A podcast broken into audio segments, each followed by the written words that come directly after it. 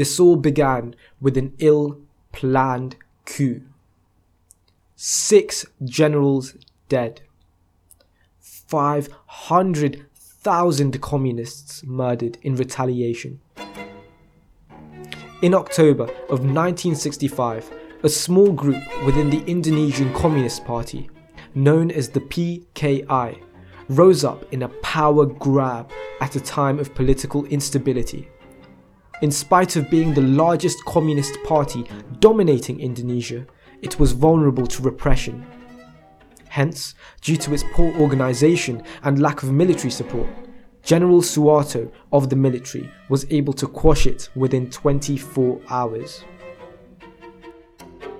Not only was Suharto able to engineer a power grab using the failed coup to spread ideas of communist phobia, he also authorized and coordinated a genocide on an unimaginable scale. In order to solidify his base of power, he utilized the service of freemen, gangsters, and vigilantes to murder more than 500,000 communists, leaving his claim uncontested. Although a political maneuver, this sparked a whole societal upheaval, resulting in the most grotesque and inhumane treatment of those cast out of society. Freemen committed incomprehensibly horrific crimes, burning villages and raping legions of vulnerable women, and finding new and entertaining ways to commit murder on an industrial scale. Without a shadow of a doubt, such crimes became banal, the norm, and this is a bleak, bleak comment on the whole of humanity. How can openly acknowledged crimes go unpunished and a regime of impunity prevail, placing the actors in positions of privilege, benefit, and veneration? How can punishment for such grave crimes, and by extension feelings of guilt, culpability, and responsibility, be evaded? Surely there must be some apparatus with which such actions can be kept in check. Surely society, in these cases, should cast shame, enforce a moral reckoning, and punish severely those perpetrators who commit such grave crimes against humanity in order to express their societal guilt. This is a concept I will now examine in the next section. Welcome to my podcast on Indonesia, the guilt of a nation seeping through the cracks of impunity and denial.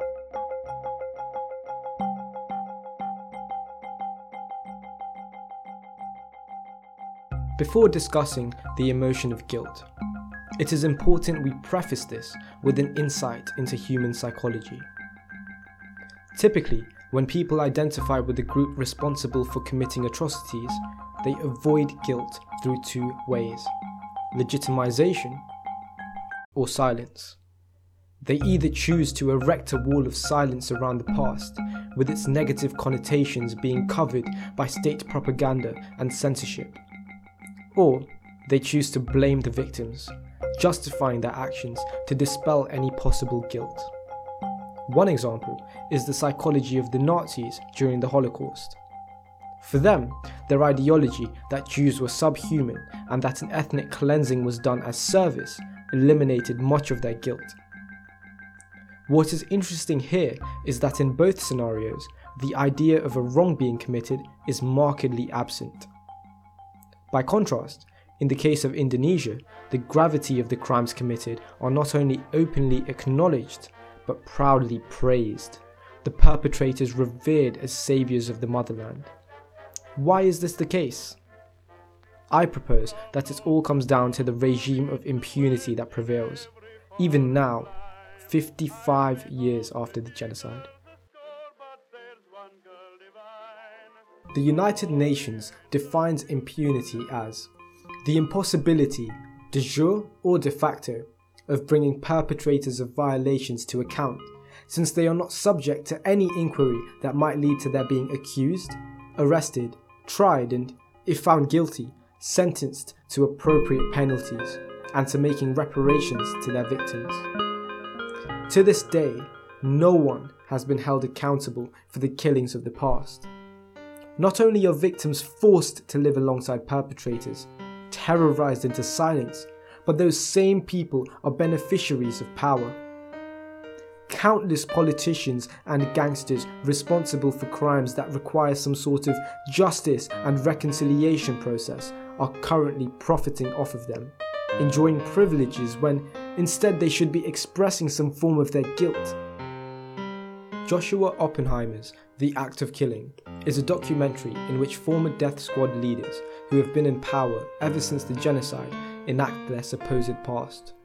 Through these dramatizations, or phantasmagorical reenactments inspired by westerns, we see the veil of lies and terror woven by society being lifted as the main character goes through an emotionally charged journey and recognizes the truth behind his actions.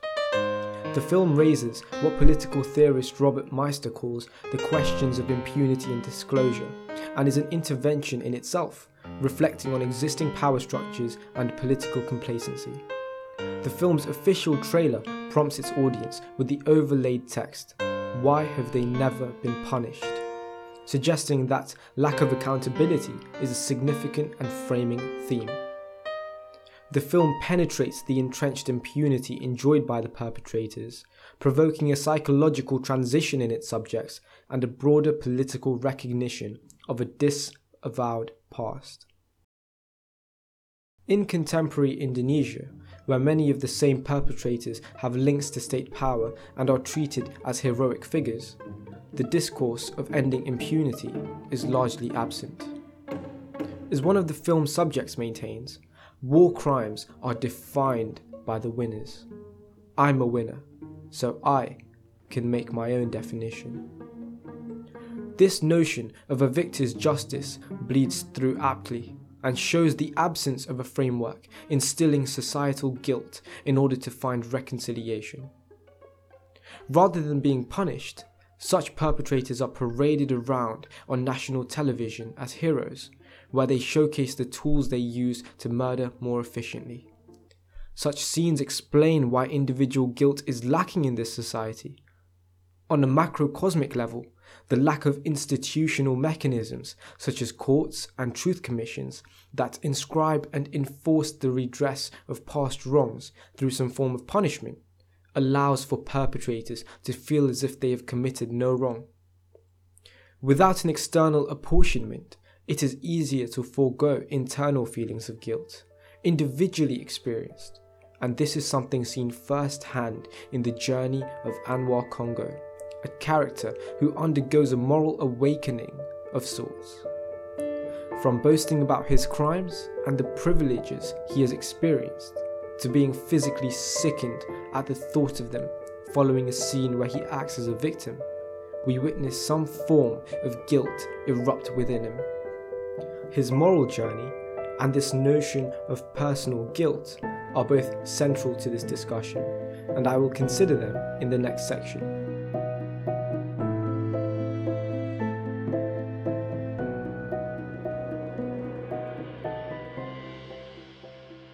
Fundamentally, guilt involves a sense that one's actions that harmed another were illegitimate.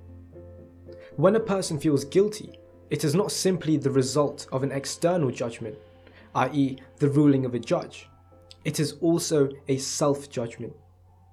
According to Weiner's attribution theory, guilt stems from an internal attribution for controllable behavior committed by the self that results in an unjustifiable negative outcome for others.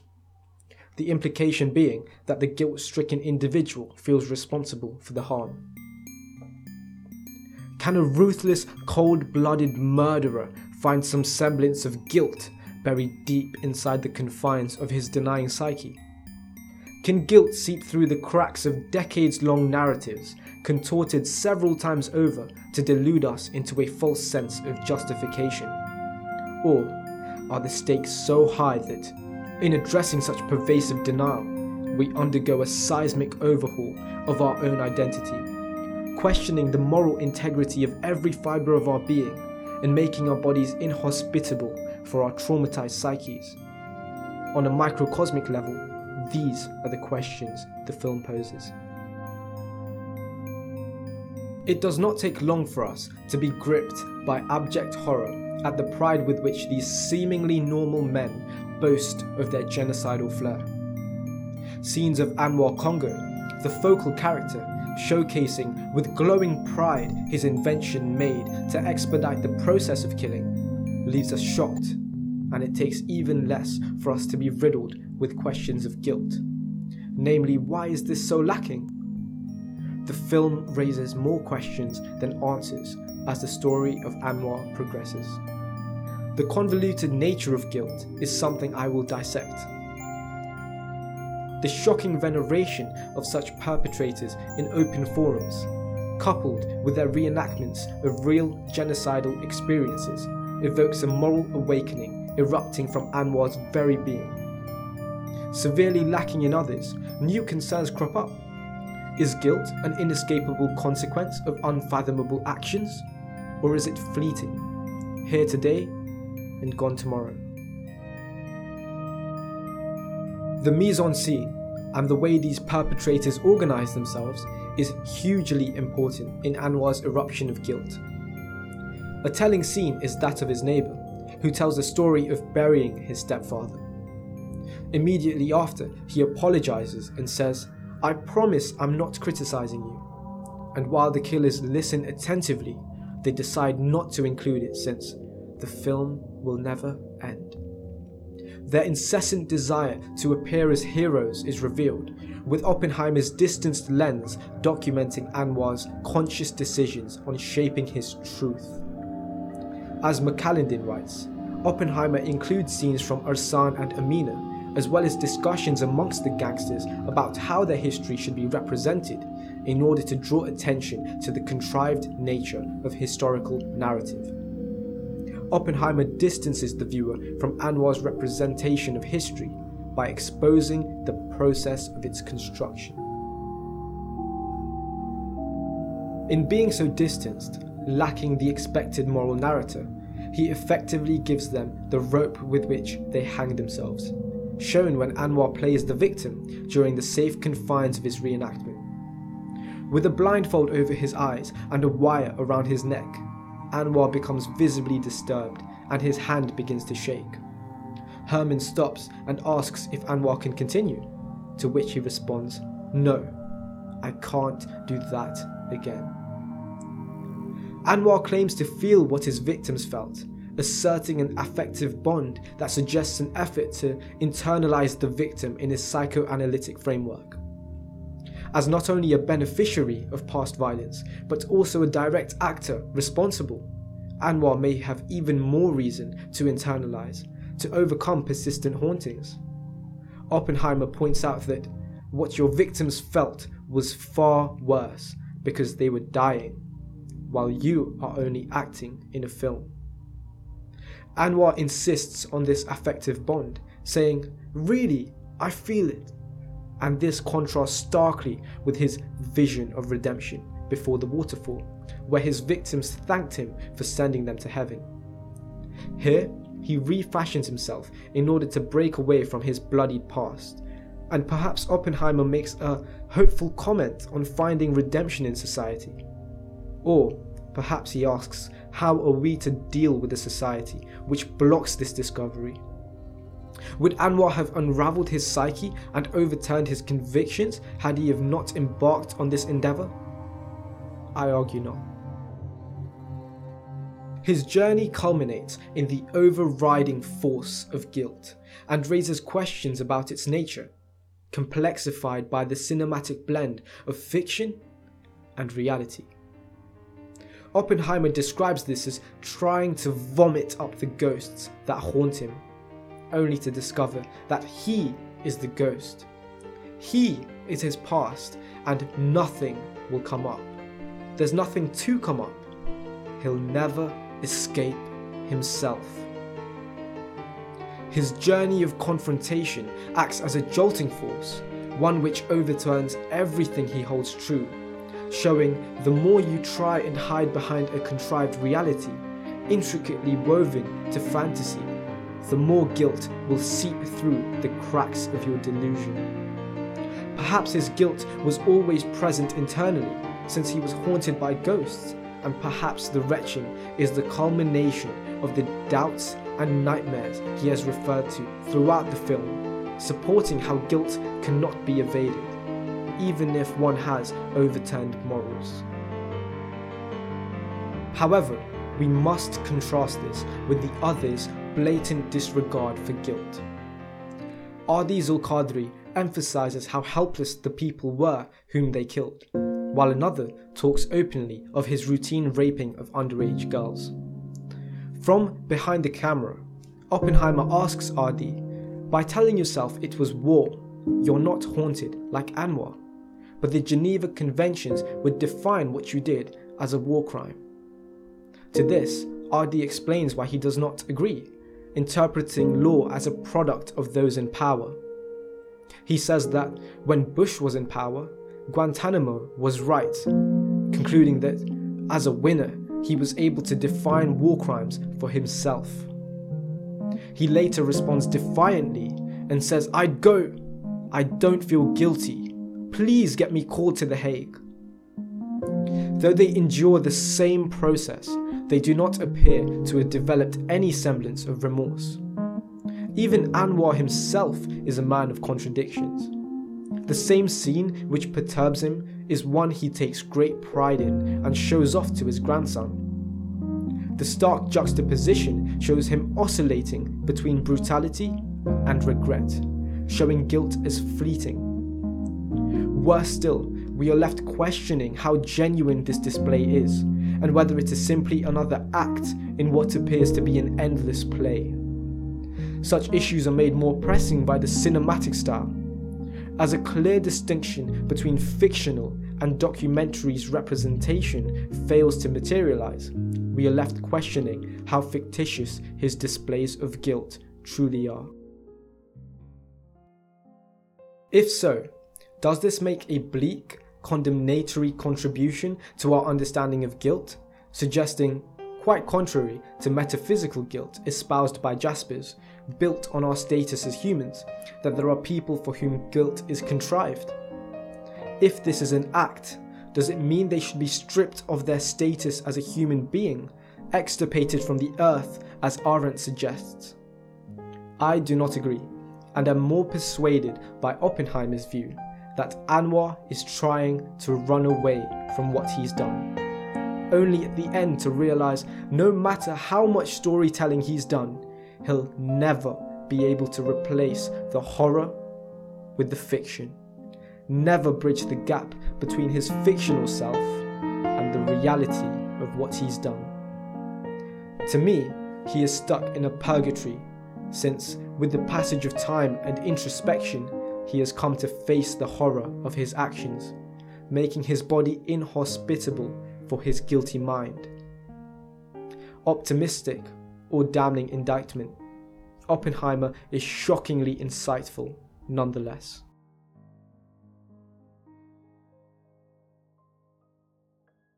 It is impossible to not see a damning indictment of society in Indonesia and of the world sparking a chain reaction of catharsis. In seeing Anwar acknowledge his guilt, the distance we have kept him at, labeling him a murderer with no morality in a detached surrealism of reenactment, quickly dissolves as we humanize him. We sympathize, or even to some extent identify with him, a thought which is frightening.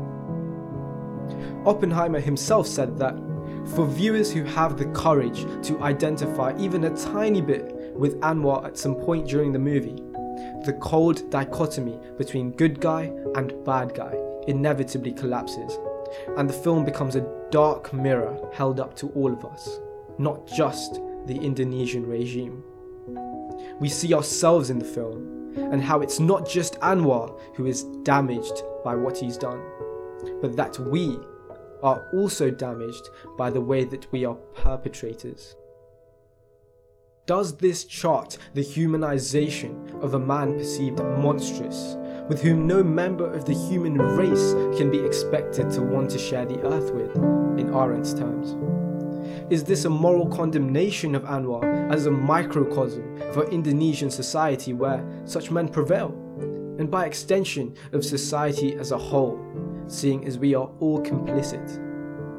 Does it culminate in a realization that if he is human, a byproduct of society, then we also have it in us to be the next Anwar? Such is the domino effect, casting doubt on questions of complicity for us all cynically changing our perceptions of guilt from being cast outwardly at someone else to being inwardly reflected upon. Perhaps the film suggests that some crimes are beyond redemption, that no matter how much guilt one feels, peace and reconciliation can never be found. Oppenheimer described Anwar's retching as him choking on the terror that comes when you look at the abyss between yourself and your image of yourself, poignantly capturing what is morally at stake in confrontation the crushing loss of one's own self. However, I choose to remain more hopeful, believing a man who experiences guilt and addresses his denial for the first time endures a seismic overhaul due to its novelty. I choose to interpret his retching as a physical repulsion at reality, suggesting some moral vestige remains in even the worst recesses of humanity.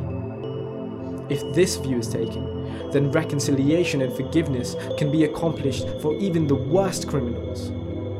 The earlier damning indictment of society becomes more hopeful to suggest we can also confront our denial or our guilt to regain a sense of morality, a sense of ourselves. For this reason, the film has been applauded for its global resonance and has been instrumental for encouraging social change. 55 years on from the genocide, this film has been eye opening for countless countries and viewers previously unaware of its existence, and has initiated conversation on reconciliation processes for the future. Maybe this is the first step towards addressing the state structures that breed impunity towards punishing the perpetrators guilty for uprooting innumerable lives, towards achieving justice for the victims whom have suffered to no end. Only time will tell. But until then, mass murderers will continue to roam freely. The memory of a nation continue to be a web of lies and denial, while justice remains nowhere to be found.